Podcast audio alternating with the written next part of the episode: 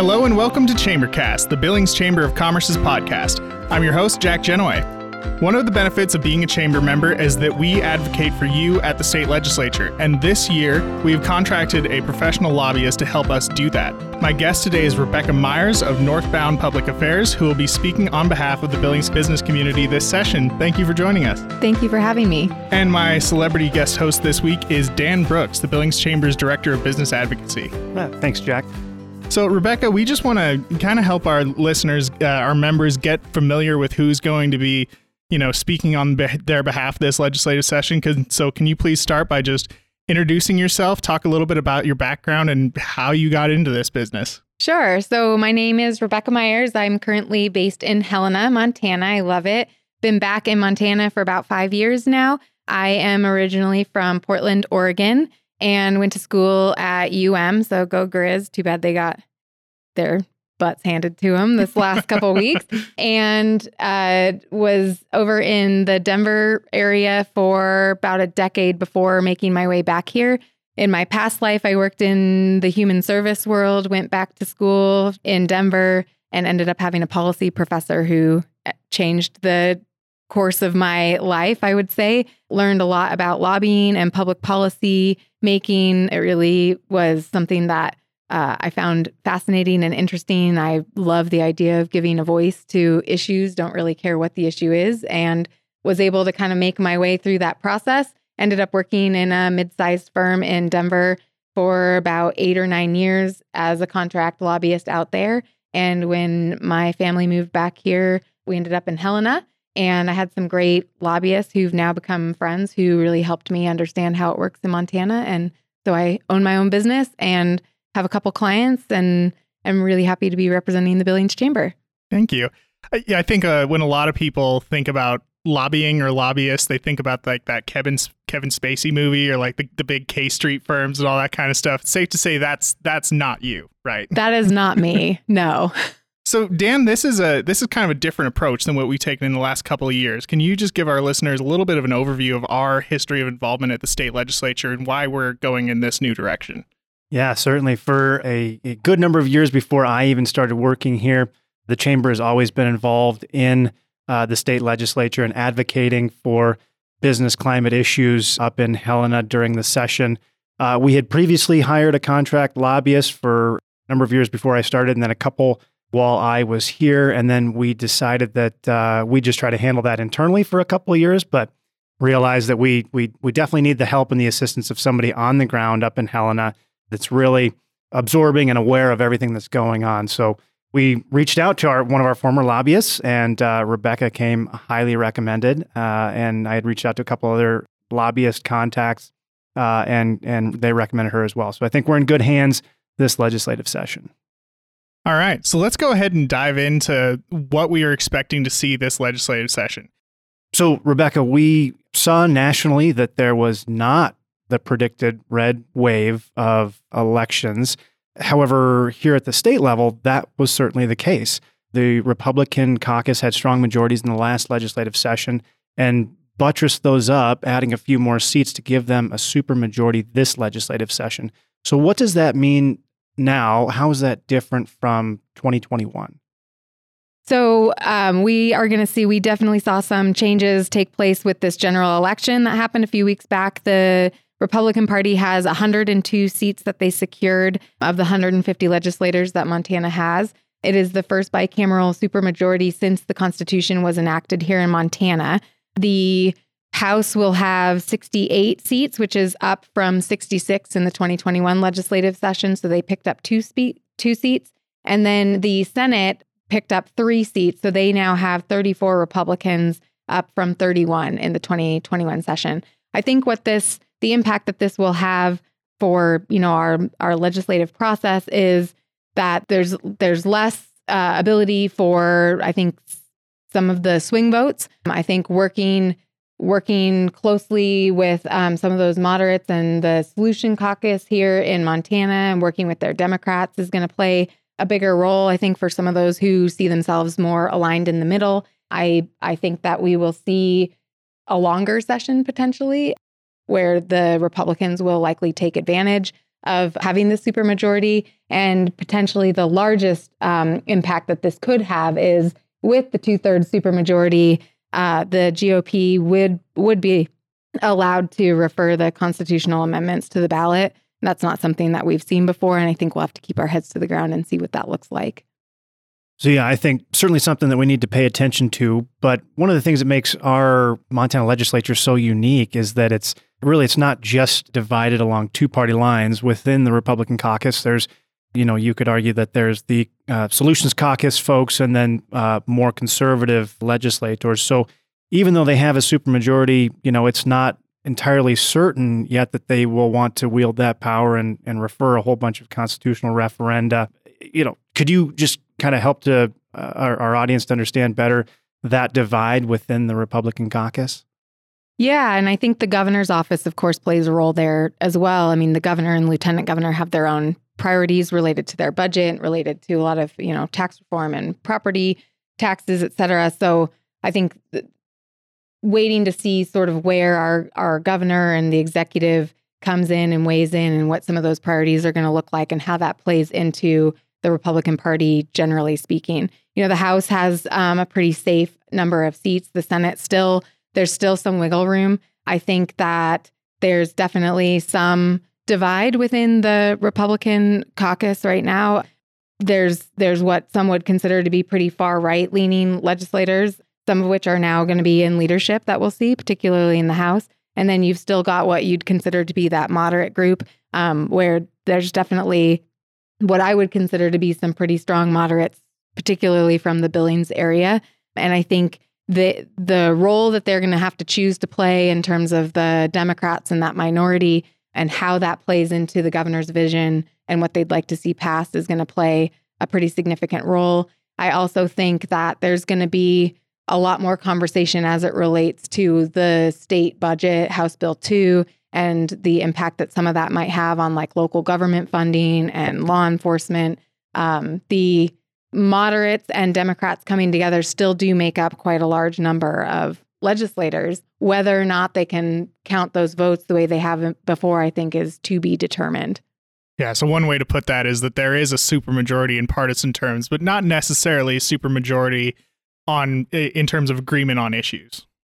Right, and I think the the role that our executive plays and the budget director, I mean, all of that is going to be taken into account, and I think that the leadership that's been elected in for the 2023 legislature, uh, the folks that they have surrounded themselves are really strong names. They're good people. They represent lots of parts of the state, and I think there's some institutional knowledge there. And so my hope would be that there's still the opportunity for those discussions to take place, regardless of where I think either faction wants to go.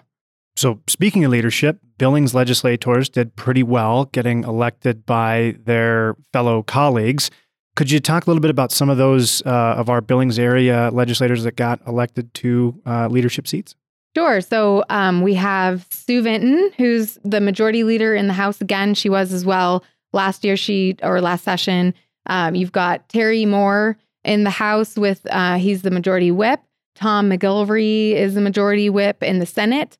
Barry Usher and Dennis Lenz, both of whom moved from the House, a lot of experience over into the Senate. They both are also the majority whips.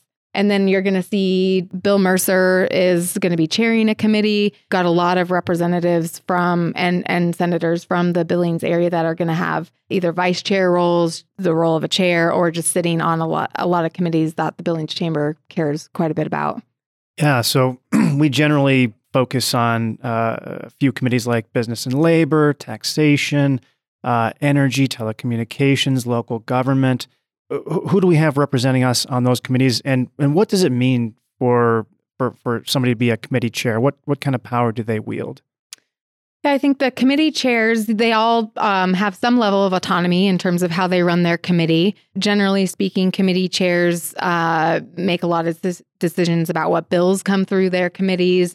They're going to be working with their leadership, um, the Speaker of the House, the President, and even the Executive's office a lot about the order in which those bills come forward. They often have a lot of control over when the votes take place. As you may be aware, you'll have a committee listen to a bill, but they don't make a they don't vote or make a final decision on that bill until several days later sometimes. Committee chairs are often in control of that. I think as uh, lobbyists working with those committee chairs and ensuring that you have those relationships is important because they are the ones that tend to know where those votes are. They're the ones that are going to help you understand when you can provide some influence or expertise in front of those committees. They definitely play a large leadership role within those committees. They're often somebody that you need to be like uh, maintaining those relationships with and, and looking to for some of those big decisions. In terms of Billings representation, you've got Daniel Zolnikov, her, who was in the House a couple years back. He's going to be the committee chair for Senate taxation. Um, you have Chris Friedel, who was a freshman in the 2021 legislative session. I think he's got local government experience as well. He is going to be on the local government. He'll be chairing that. Jason Small, who's got a, just a vast amount of experience. He is the Senate Business and Labor Committee chair.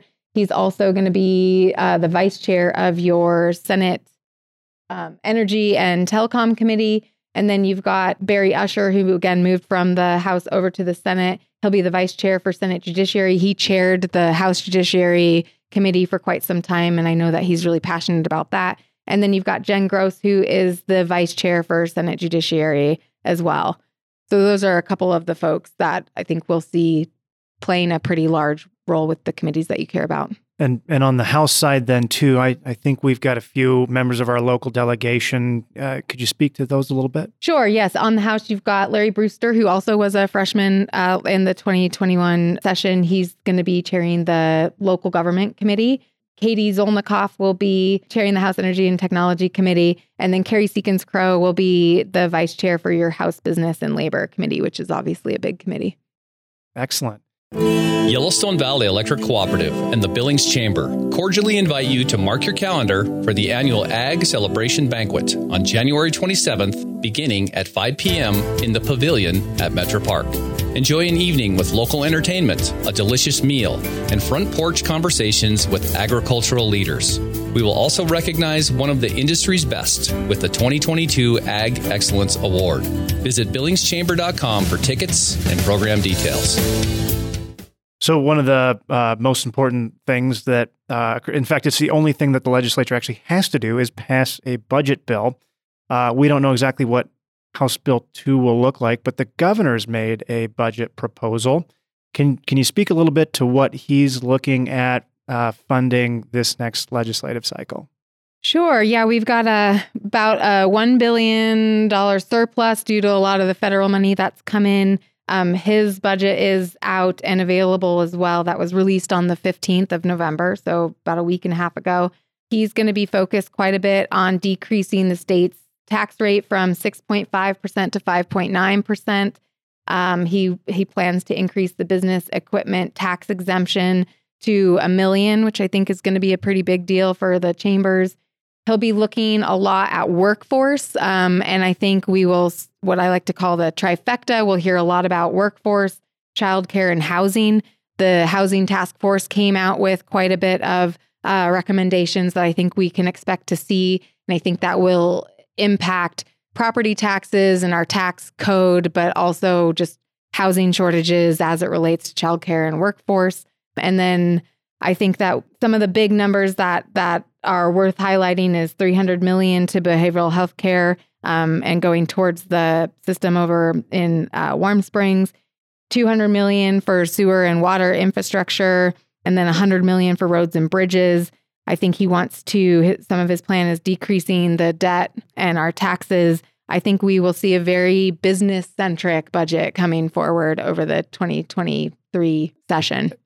Yeah, and I would agree. Just looking at the governor's budget, a lot of that stuff you mentioned falls in line with the Billings Chamber's public policy priorities that we reach out to our membership, survey them, get that feedback. Our advisory board vets uh, some of that information, and our board ultimately approves those policies, which are Montana's workforce tax reform help me out, Jack. What's Public our safety. last one? Goodness Public sakes. safety, yeah. Public safety. Thank you. I think we'll see some bipartisan support uh, related to some of the issues that the Billings Chamber cares about related to public safety, the permanent funding for drug courts. I think some of the uh, law enforcement and prosecutors. uh, opioid issues and substance use, behavioral health in general seems to be a pretty hot topic, not only in Montana, but nationally. And I've always been really pleased to see where that's an issue that doesn't really seem to cross a partisan line. It's something that I think everybody agrees, including our executive office and the administration in Montana. So my hope would be that we see a lot of opportunity to partner there.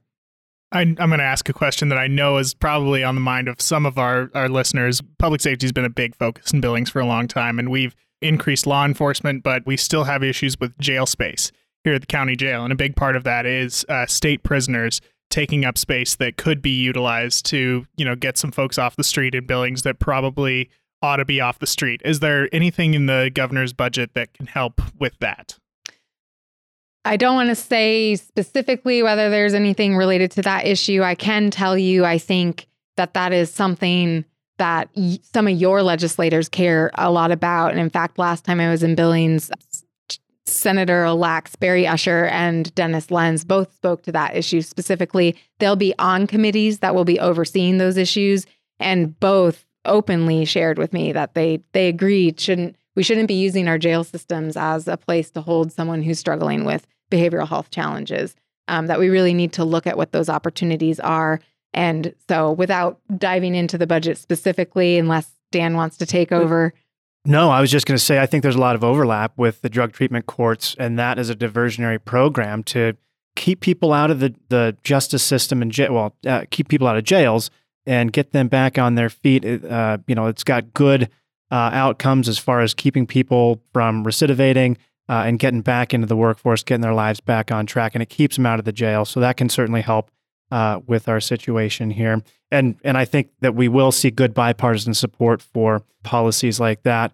What what else do you foresee as as sharing a lot of bipartisan support throughout the last legislative or throughout the next legislative session? I think I think we can see some bipartisan support coming around some of the property tax relief. I know that was a large discussion that took place across multiple interim committees. And I think there's been a lot of work with those committees, which of course are designed to be bipartisan. So we'll be seeing some bills coming forward, I think not only related to public safety, but from some local government and the economic affairs interim committee, where my hope would be that we see some some of that coming forward. I know that uh, workforce and housing, childcare, that trifecta. I I would expect that we see some bipartisan support and some opportunities for the Billings Chamber to really align and um, provide some expertise and support around some of the bills that we'll see coming out there. My hope is that we will also continue to talk about employment opportunities and even some business growth opportunities. Most of Montana is made up of small businesses, as you know. And I think that any community in Montana right now is really seeing the challenges. And we all want our communities, whether you're Missoula or Glendive, to be thriving. Um, and so I, I hope that we see some bipartisan support there around business policies. Excellent. Any wild cards that you think might come into the mix that maybe people are not paying enough attention to, but that we might see nonetheless?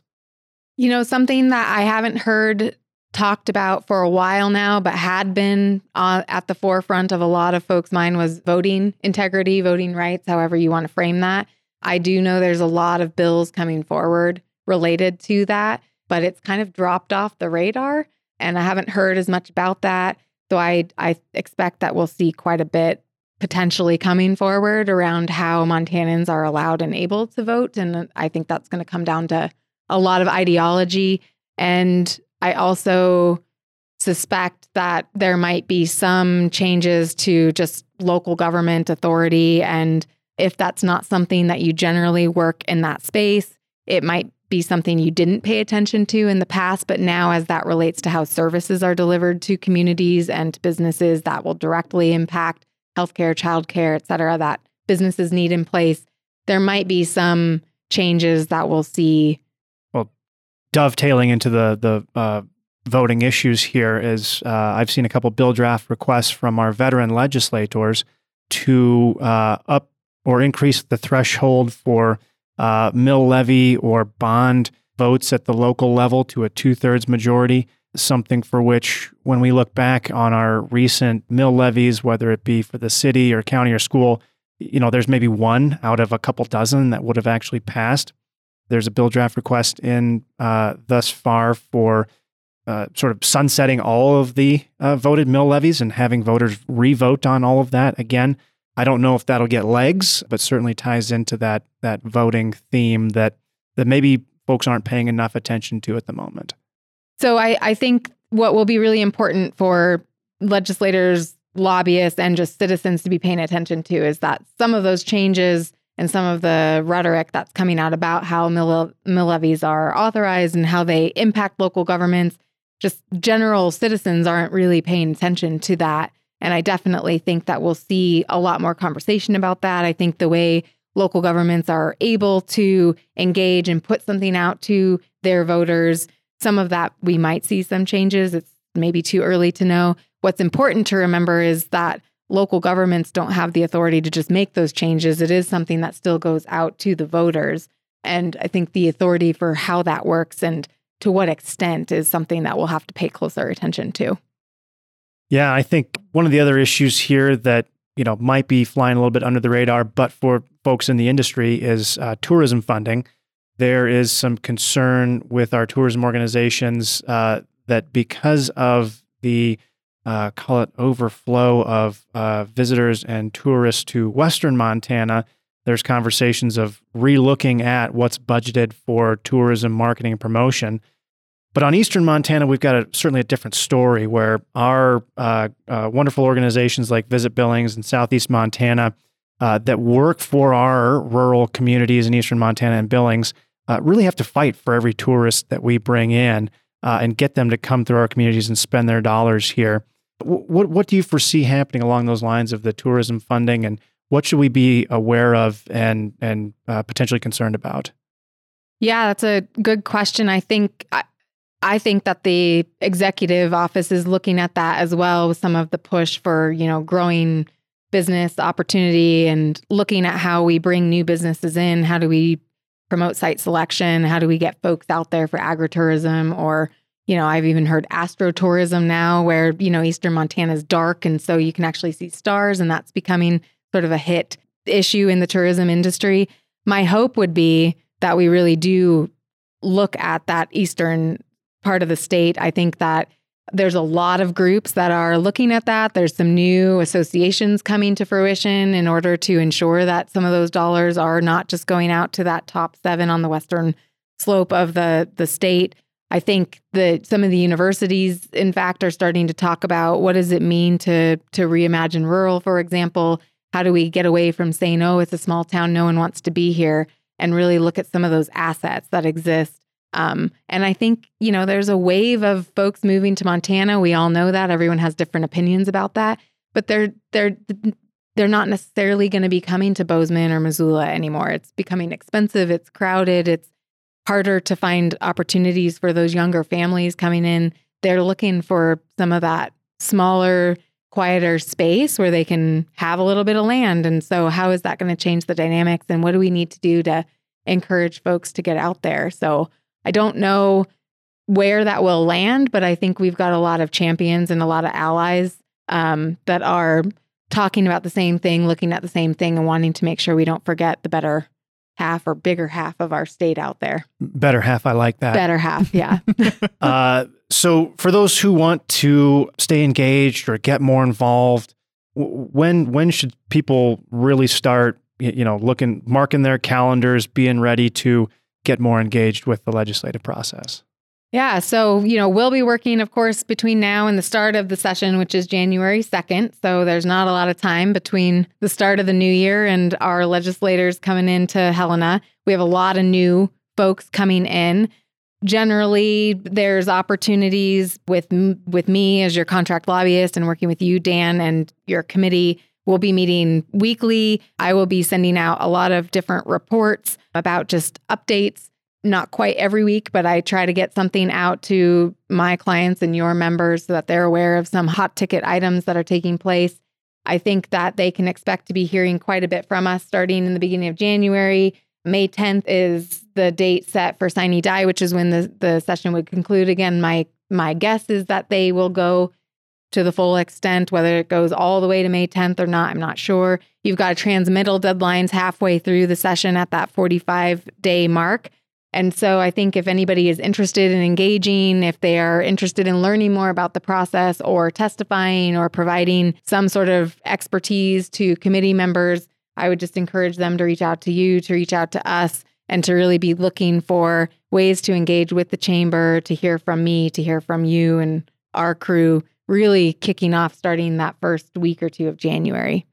Yeah, and we'll be we'll be pretty active here at the chamber, sharing likely a lot of that information that that you'll be providing that on the ground feedback through our weekly legislative update that'll go out on Monday mornings to give our members a preview of the week ahead, not only kind of a topic of interest, but a sampling of the bills that we're watching or weighing in on, so that our members know exactly what we're doing for them. Uh, we also host in partnership with Montana State University Billings bi-weekly video conference where the citizens, residents of Billings are welcome to join for a lunch up at MSUB. They'll connect with as many legislators as we can get in a room up in Helena. Uh, they're often uh, rather busy, so we can we can usually get about 10 to 12 uh, of our local folks up there. And it gives them an opportunity to, to chat about what legislators are working on, what they think our residents need to be paying attention to, or, or if they can solicit some feedback. And then our residents get an opportunity to provide a little testimony and input and information to our legislators, you know, rather than having to travel uh, up to Helena. So that's a great way to get involved as well. And and I think we mentioned virtual testimony which we saw for the first time last legislative session because of COVID. But it, it really is a, a pretty easy way for folks to be able to provide expertise and information. And, and it's really as simple as a Zoom call. It is. And I believe that they will continue to do that. Some of that is up to the discretion of the chairs. I think now it's become sort of standard practice. They did maintain that throughout the interim um, over the last year and a half or so. And it is, it's an awesome, excellent way to really take a stab at engaging and being part of that public process as a citizen, as a voter, as a constituent. I always encourage folks to really use that as an opportunity to to try your hand at it, see what you think, and it's a little less vulnerable because um, when you are testifying virtually, all we can do is hear you. Nobody sees your face. At least that's how it was in 2021. Um, so it's a great opportunity to really, you know, have your notes in front of you. It's a little less nerve wracking, but it certainly is a way to represent the chamber or an issue where you do have some expertise. And I always say, you know, legislators in Montana want to hear from their constituents. They want to hear from citizens much more so than they do a lobbyist like myself. You know, they want to hear from someone who lives in their community and is fighting the fight and living their life day in and day out, trying to get by and figure things out and better our state so that they have a place to live that's safe and healthy and happy. And so, for anybody out there as a citizen, as a constituent, your voice is always more powerful than mine on any day of the week. So come come join us and give it a try. Sounds excellent. And of course, we'll have links to all of this in the show notes if you want to get engaged this legislative session or if you want our help staying informed on what's going on. We'll have some resources available for you. And maybe just to close out, the state chamber does their days at the Capitol. It'll be that first week in January. And so I know that that's generally an opportunity for folks to come down, and it'll be very early on in the session. But given how new a lot of folks are, um, my understanding is that's like also a great opportunity to come and get to know some of your colleagues and business owners and hear about some of the statewide priorities from the state chamber and represent Billings if you're interested. Excellent. Well, thank you very much, both of you, so much for your time today. And thank you in advance, Rebecca, for giving our members a voice up in Helena. Absolutely, anytime. Thank you to Rebecca for taking time out of her busy schedule to talk to us today. And thank you to Dan Brooks for co hosting. Make sure to check the show notes for information on how to stay informed this legislative session. Don't forget to subscribe to Chambercast wherever you get your podcasts because there is something here for everyone.